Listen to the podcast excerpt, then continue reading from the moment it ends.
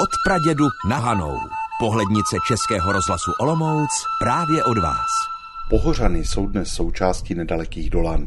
Je to vesnice v horách a je to o to pozoruhodnější, že se nachází jen asi 30 minut cesty autobusem příměstské dopravy od centra Olomouce. Pohořany jsou skutečně věrné svému jménu. Zástavba obce se vyne po svahu hory Jedové mezi 500 a 600 metry nadmořské výšky.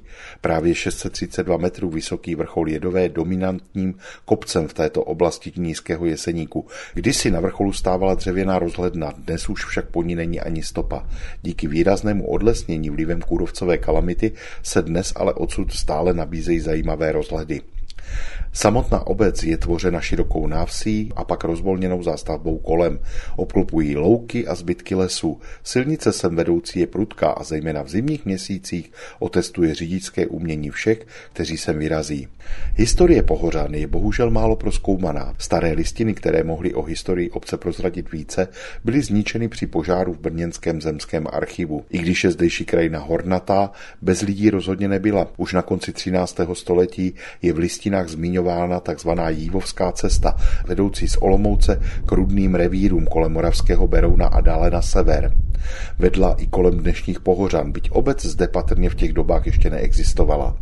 První zmínka o ní je ve výkazu majetku náležejícího Kolomoucké kapitule z roku 1491, kde je uvedena polovina vsi Pohořany. Vlastníkem druhé poloviny vesnice byl příslušník drobné šlechty, jakýsi Vavřín z Pohořan. Založení vsi tak lze posunout do období přelomu 14.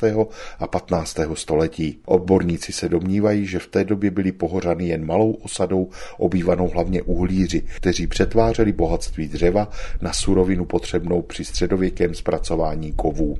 Otázkou je také národnostní složení nejstarších obyvatel vesnice. Vzhledem k českému pojmenování to byli Moravané. Později, zejména po 30 leté válce, se však obec dosídlovala německým mluvícím obyvatelstvem a její charakter se zcela změnil. V 16. století už byly celé pohořany v majetku Olomoucké kapituly a v majetku církevní vrchnosti zůstaly i nadále.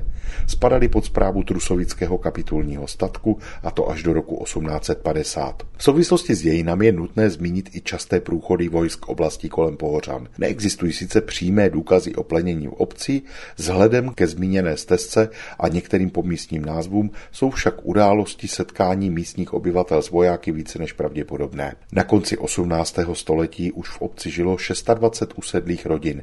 Živili se zejména zemědělstvím a prací v lese. Postupně se sem rozšiřovala i domácí výroba, zejména šití bot, tkaní lněného plátna, předláctví a další produkce umožňovaly zdejším obyvatelům přežít těžká období zimy. Později se místní lidé vydávali za prací do okolních měst. Roku 1780 se už po Hořanech vyučovalo a od roku 1938 zde stojí někdejší školní budova, kterou mnoho Olomoučanů pamatuje jako turistickou základnu. Po roce 1938 se Pohořany staly součástí Velkoněmecké říše a za 8 let odsud byli nuceni odejít původní obyvatelé. Obec ztratila samostatnost a vylidňovala se. Zachránili ji chalupáři a v poslední době zájem o bydlení i díky blízké Olomouci opět vzrůstá. A co je tady k vidění? Třeba dřevěná zvonice, postavená ve 20. letech, boží muka u někdejší horní boudy a také dva poměrně zvláštní pomníky osvoboditelům a českým pohořanům.